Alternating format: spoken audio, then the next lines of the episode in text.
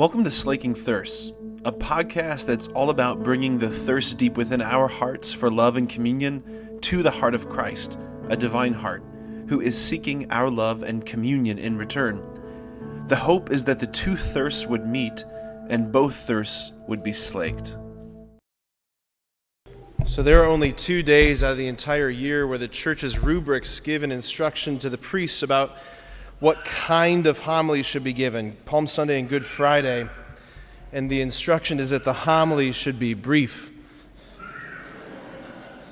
So I'm going to be an obedient son and preach a brief homily this morning. I want to reflect on a single word that we heard today from Paul's letter to the Philippians. The word, we hear it rendered in English as emptied himself. The word in Greek is kenosis kenosis.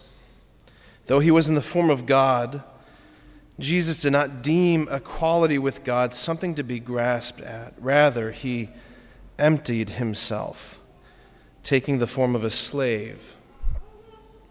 When did he empty himself?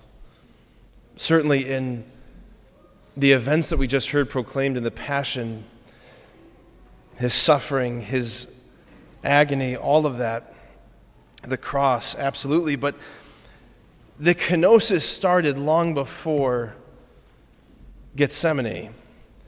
It started in the high dive of the incarnation, the annunciation, when, like, the God whom time and space could not contain was made incarnate in the virgin's womb, when the God who's the great strength of the ages, the great I am, the one who hung every star in the sky, emptied himself of every divine prerogative when the Word became a whispered secret in the Virgin's womb, and then was born in Bethlehem, helpless and unwanted and unnoticed by the world, relegated to his subhuman, subterranean cave, laid in a trough where feeding just moments ago were beasts of burden, where animals just had their noses Right? The infant king who was, from the very first moment of his life, hunted by a Herod who wanted him dead, and Providence would have another Herod presiding over his death in the end.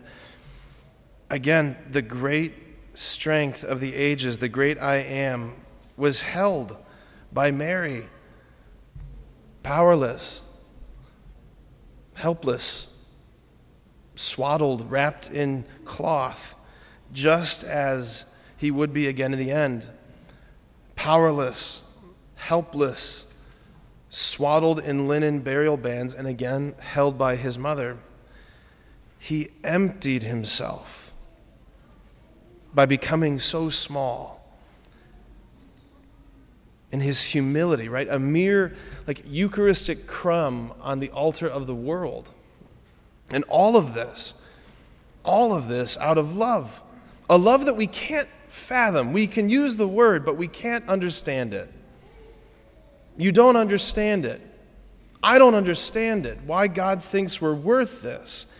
But He did this. He did this to go to war for you and me on our behalf to rescue us from the tyrant, an enemy far worse than Pharaoh, an enemy far worse than Caesar or Pilate or any of the despots of history, an enemy who held our race bound since the very beginning, right? From that very first and fateful day in the garden all those years ago, the beginning of our human story. This is the madness. This is the sheer madness of God's love, a terrifying love, a passionate love that God looked upon us sinners, exiles from Eden, rebels with who haven't yet laid down our arms, rebels, runaways, with our hearts addicted and adrift in this world, restless and homesick, he comes to rescue us, to take us home. Like God, in that first moment of our fall, God said, I'm going to go get them. There was a, a, a, conversation, a colloquy within the Trinity itself, and God said, Who will go get them? And it was God the Son who said, I will go. Send me. I will go. I'm willing to go. I'm willing to do anything, to suffer anything, to go anywhere in order to win their hearts back. It's like God is saying, like, I, like, I, God, the God who hung every star in, this, in the sky, am willing to become a newborn baby lying beneath the starry curtain of creation for you. Like, if that's what it takes. Like, I who have never known weariness or exhaustion or hunger or thirst or cold or pain, like, I'm willing to become utterly vulnerable to suffer every human weakness, even death, even the most excruciating forms of death, even the most shameful forms of death. If that's what it takes, like, I'm willing to be misunderstood by my own people, whom I love, my priests whom I called, my friends who I've been traveling with, informing, to be abandoned by them. If that's what it takes, I, I will give you my hands, the hands that split the Red Sea in two. I'll give you my feet that walked in Eden. I'll give you my hands and feet to pierce with spikes if that's what it takes. I'll give you my head that was adored by angels to puncture with thorns. I'll give you my side to open it with a spear. My face, my face that was unseen by every prophet, my face that causes angels to bow down and hide their faces. I'll give you my face to spit upon, and my beard to pluck, and my back to scourge, and my lifeless body to bury. Like, if that's what it takes for you and I to be in communion, like, if it, if you have to first open my heart with a spear before you're willing to open your heart to me in trust,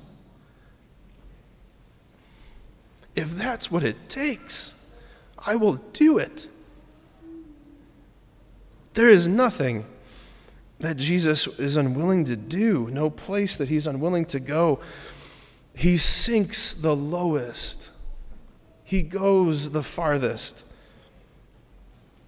because he's the bridegroom Messiah and who is so madly and passionately in love with us. He's the warrior poet who mounted the chariot of our human nature and rides into the fortress of hell to rescue and liberate us. Like, friends, regardless of how successful or unsuccessful your Lent has been up to this point, it doesn't matter at this point. All that we're being asked to do, all that we're being asked to do is to be with Him. This week, this week that changed the universe, this, cha- this week that changed everything, this week that is not like the other weeks. This is the week of the bridegroom. This is the holiest of all weeks. The Palm Sunday crowds who gathered that first Palm Sunday and cried out with glad hosannas, hailing him as king, they didn't know what they were doing. They didn't know who was coming into their city. They thought he was an imperial revolutionary coming to take the throne. That's not who he was. We know who he is, at least we're supposed to. This is the week where it's the beginning of the end, and he's emptying himself. The gift is being poured out he is being emptied out. And where, where, if not in us, is the gift being received? Where is his kenosis going?